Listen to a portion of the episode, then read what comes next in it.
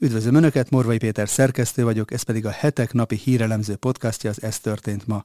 Mai témáink röviden. Sorra razziáznak az ukrajnai ortodox templomokban, mert nemzetbiztonsági kockázatot látnak az egyházban. Zelenszky elnök elrendelte, hogy keményen lépjenek fel az árulónak tekintett papok és egyházi személyekkel szemben. Joe Biden aláírt az azonos neműek házasságáról szóló törvényt. Az ünnepségen részt vett több homoszexuális közszereplő is. A nyugat azt hiszi, hogy alkut köthet az iráni terrorrezsimmel, amelyik most éppen a nemzeti futballválogatott 26 éves játékosát ítélte halára. A játékos bűne, hogy kiállt az elnyomott nők jogaiért tüntetők mellett Teheránban.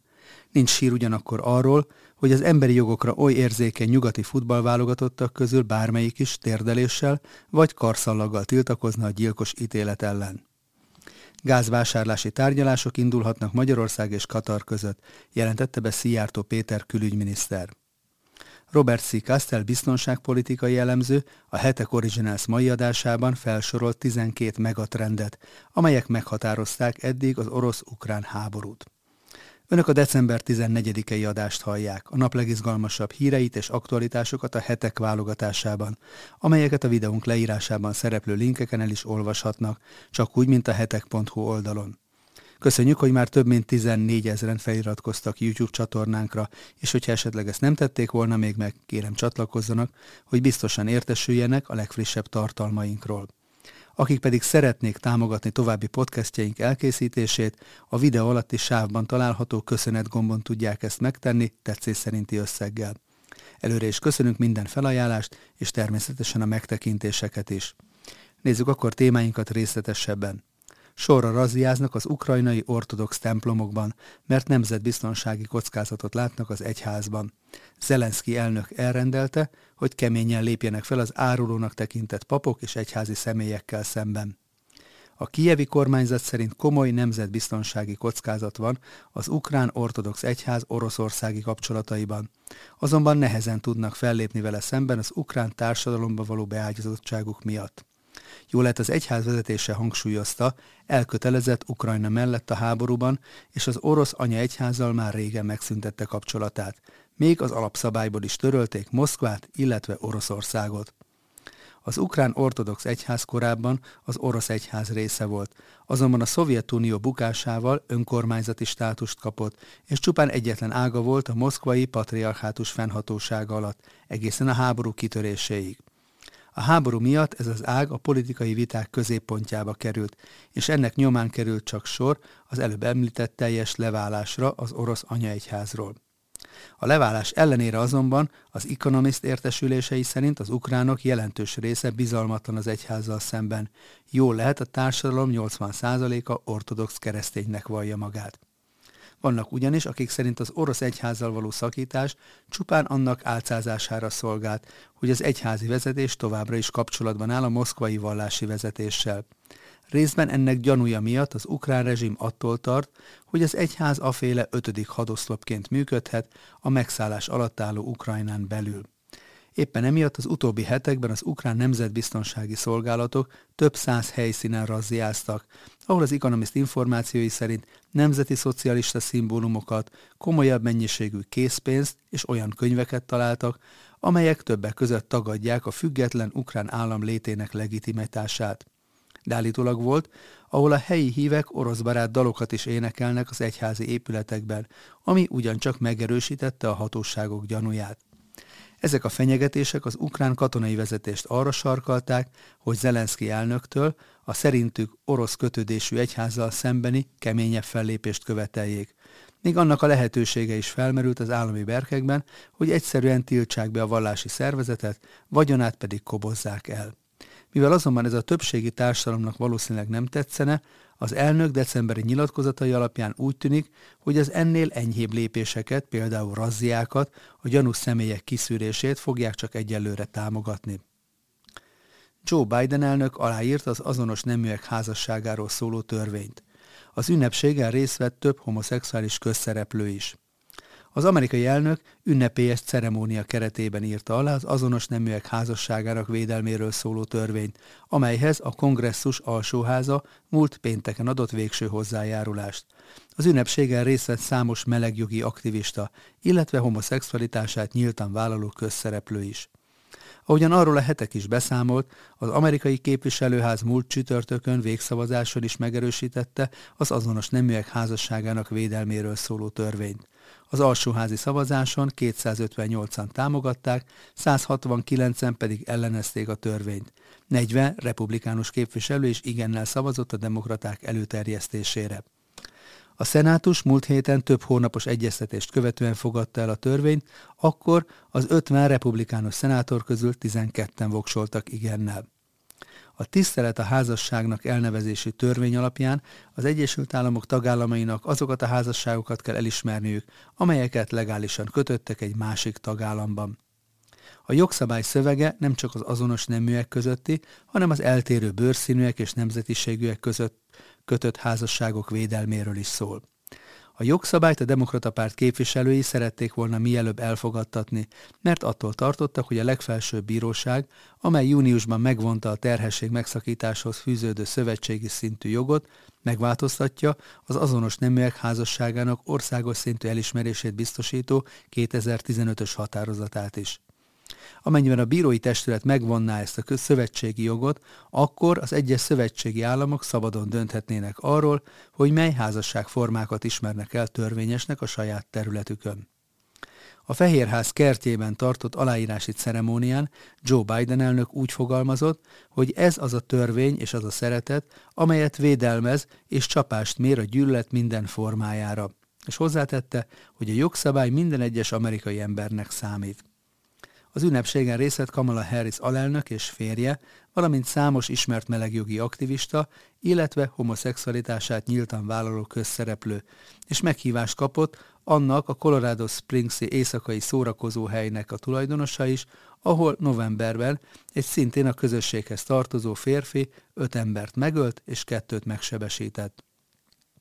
Joe Biden elnök 2010-ben még alelnökként egy televíziós interjúban támogatta először nyilvánosan az azonos neműek házasságának legalizálását. 1996-ban azonban szenátorként még megszavazta a kongresszusban a természetes házasság védelméről szóló törvényt, amely kimondta, hogy a házasság egy nő és egy férfi közösségét jelenti. Az azonos neműek házasságáról szóló jogszabályt több hónapos elhúzódó vita után fogadta el az Egyesült Államok kongresszusa, és a törvény az elnök aláírása után lépett hatályba. A nyugat azt hiszi, hogy alkut köthet az iráni terrorrezsimmel, amely most éppen a nemzeti futball válogatott 26 éves játékosát ítélte halára. A játékos bűne, hogy kiállt az elnyomott nők jogaiért tüntetők mellett Teheránban. Nincs hír arról, hogy az emberi jogokra oly érzékeny nyugati futballválogatottak közül bármelyik is térdeléssel vagy karszallaggal tiltakozna a gyilkos ítélet ellen. A profi futbalisták nemzetközi szakszervezete, a FIFPro hivatalos oldalán számolt be arról, hogy a nemzeti válogatott egyik játékosát halára ítélte Irán. Megdöbbentett és lesújtott bennünket a hír, amely szerint Amir Nasr Azdrani hivatalos labdarúgót halára ítélték Iránban, miután országában a nők jogaiért, valamint az alapvető szabadságjogokért kampányolt, közölte a szervezet hivatalos Twitter oldalán, és közölték, hogy szolidaritást vállalnak a 26 éves játékossal, és a perzsa államot a labdarúgó halálbüntetéséről szóló ítélet azonnali eltörlésére szólították fel. Azonban nem ez volt az egyetlen hír, ami miatt a figyelem középpontjába került a Katari világbajnokságon az iráni csapat és maga a rezsim. Ahogy arról korábban is írtunk, letartóztatták Voria Gafurit, Irán egyik leghíresebb futbalistáját, aki miatt nem vesz részt a Katari világbajnokságon. A férfit azzal vádolták, hogy az iszlám köztársaság elleni propagandát terjeszt, és a Katari VB-n résztvevő iráni nemzeti 11 hírnevét csorbította. De az is hatalmas botrányt kavart, hogy megfenyegették a válogatott tagjait, hogy az Iránban maradt családtagjaikat fogják bántalmazni, ha tiltakozni mernek az iráni rezsim brutalitása ellen. A válogatott tagjai ugyanis azzal fejezték ki nem tetszésüket a rendszerrel szemben, hogy az első mérkőzés előtt nem voltak hajlandók elénekelni a nemzeti himnuszt. Később pedig az iráni rendvédelmi erők agyonlőttek egy férfit, aki a nemzeti válogatott vereségét ünnepelte egy utcai megmozdulás során. Az esetre azután került sor, hogy az iráni csapat Katarban vereséget szenvedett az Egyesült Államokkal szemben, és így kiesett a világbajnokságról. Gázvásárlási tárgyalások indulhatnak Magyarország és Katar között, jelentette be Szijjártó Péter külügyminiszter létrejött a politikai megállapodás, amelynek értelmében vállalatközi tárgyalások indulhatnak a katari földgáz jövőbeli vásárlásáról az MVM és a Qatar Energy között, jelentette be Szijjártó Péter, külgazdasági és külügyminiszter Dohában. A minisztérium közleménye szerint a tárcavezető a Katari energiaügyi és külügyminiszterrel folytatott egyeztetéseit követően leszögezte, hogy Európa súlyos energiaellátási válsággal néz szemben. Ennek megoldásához pedig kifejezetten elhibázott olaj- vagy gázár sapka sem visz közelebb. A megoldás egyértelmű kellene, hogy legyen. Minél több földgáz jut, vagy jutna el az európai piacra, annál biztonságosabb lenne Európa ellátása, és annál alacsonyabb áron tudnánk vásárolni, szögezte le Szijjártó. Az újabb források bevonását sürgetve pedig arra emlékeztetett, hogy Katár a világ harmadik legnagyobb földgáz tartalékával rendelkezik. A cseppfolyósított földgáz, vagyis az LNG exportjában pedig a globális ranglista második helyén áll. A közel-keleti ország ráadásul fejlesztéseket hajt végre a kitermelés és a szállítási kapacitások terén. Szijjártó Péter arról számolt be, hogy megkötötték a politikai megállapodást, amelynek a célja, hogy egy üzletileg működő képes megállapodás keretében a megnövekedő katári LNG kapacitás egy részét számításba lehessen venni a magyar földgáz ellátás garantálása érdekében. A miniszter kiemelte ugyanakkor, hogy itt az Európai Uniónak is szerepe van, mivel infrastruktúrális fejlesztésekre van szükség ahhoz, hogy a déleurópai vagy délkelet-európai LNG terminálokból nagyobb mennyiségű földgáz érkezhessen Magyarországra. Ha Horvátország az ígéreteinek megfelelően biztosítani és bővíteni fogja LNG termináljának kapacitását, ahol már most is Magyarország az első számú felhasználó, akkor reális lehetőség lesz arra körülbelül három éves időtávon belül, hogy a katari gáz a magyar földgáz ellátásban szerepet kapjon. A miniszter ezben aláhúzta, hogy a mostani gazdasági nehézségek közepette különösen fontos minél jobb kapcsolatot ápolni a világgazdaság egészére hatással lévő országokkal, és Katar is ilyen, amelyel az együttműködés mindig is a kölcsönös tiszteleten alapult. A viszony további fejlesztésének semmilyen politikai akadálya nincsen. Közölte, véglegesítették a beruházások kölcsönös védelméről szóló megállapodást, ami a katari befektetések Magyarországra vonzásában fontos lépés lehet. Hozzátette, tavaly megdőlt a kétoldalú kereskedelem rekordja, elérve a 60 millió dollárt, és idén is folytatódott a bővülés. A miniszter üdvözölte, hogy Budapest és Doha között közvetlen légi összeköttetés van a hét szinte minden napján, és rámutatott, hogy a kihívásokkal szembenéző idegenforgalmi szektornak nagy szüksége van a turisták számának a növekedésére. Fontosnak nevezte az energiabiztonság és a gazdaság szempontjából azt, hogy az Európai Unió szorosabbra fűzze kapcsolatait a Perzsa vagy Arab öböl országaival, és szavai szerint ennek az alapja a kölcsönös tisztelet kell, hogy legyen. Ha kioktató, lenéző, leckésztető stílussal közelítünk a katariakhoz, akkor abból nem lesz kölcsönös előnyökre alapuló együttműködés, figyelmeztetett. Szijjártó Péter leszögezte, Magyarország és Katar azonos állásponton van az ukrajnai háború kapcsán.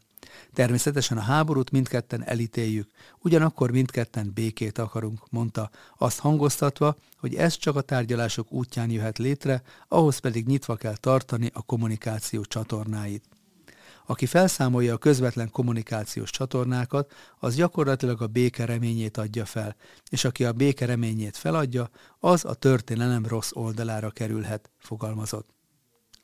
Robert C. Castell biztonságpolitikai elemző a Hetek Originals mai adásában felsorolt 12 megatrendet, amelyek meghatározták az orosz-ukrán háborút. Robert C. Castell biztonságpolitikai szakértő az orosz-ukrán háború első évéről elmondta, hogy többek között a világrendek változását, dupla hidegháborút és egy új nukleáris korszak beköszöntét is elhozta a februári orosz invázió. Mi rejlik a frontról ömlő híráradat és az elemzések hada mögött? Hogyan formált át a világot a háborús konfliktus, és vajon mit hozhat 2023? Állandó elemzőnket, Robert C. Castelt kértük meg, hogy értékelje az elmúlt tíz hónap eseményeit. Castell összesen 12 megatrendet azonosított a háború mögött, amelyeken keresztül könnyebb értelmezni a mögöttünk, de a 2023-as évben előttünk álló eseményeket is.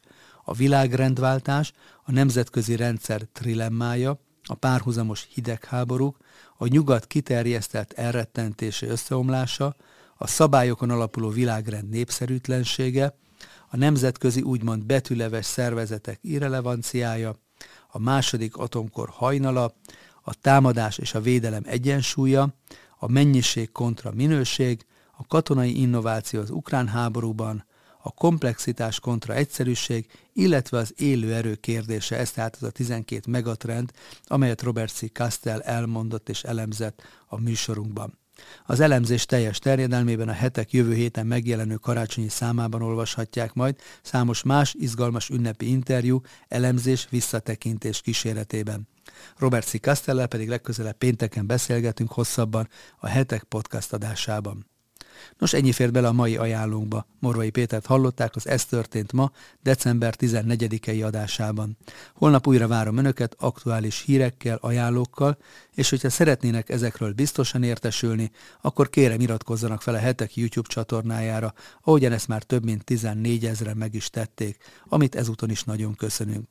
Ha pedig a nyomtatott lapot részesítik előnyben, ajánlom megtisztelő figyelmükbe a most indult előfizetői akciónkat, a fődíj egy Toyota személyautó.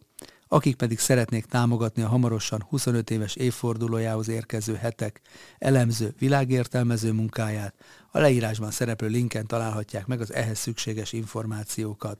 Viszont látásra, holnap újra jelentkezünk, addig is szép napot kívánok mindenkinek!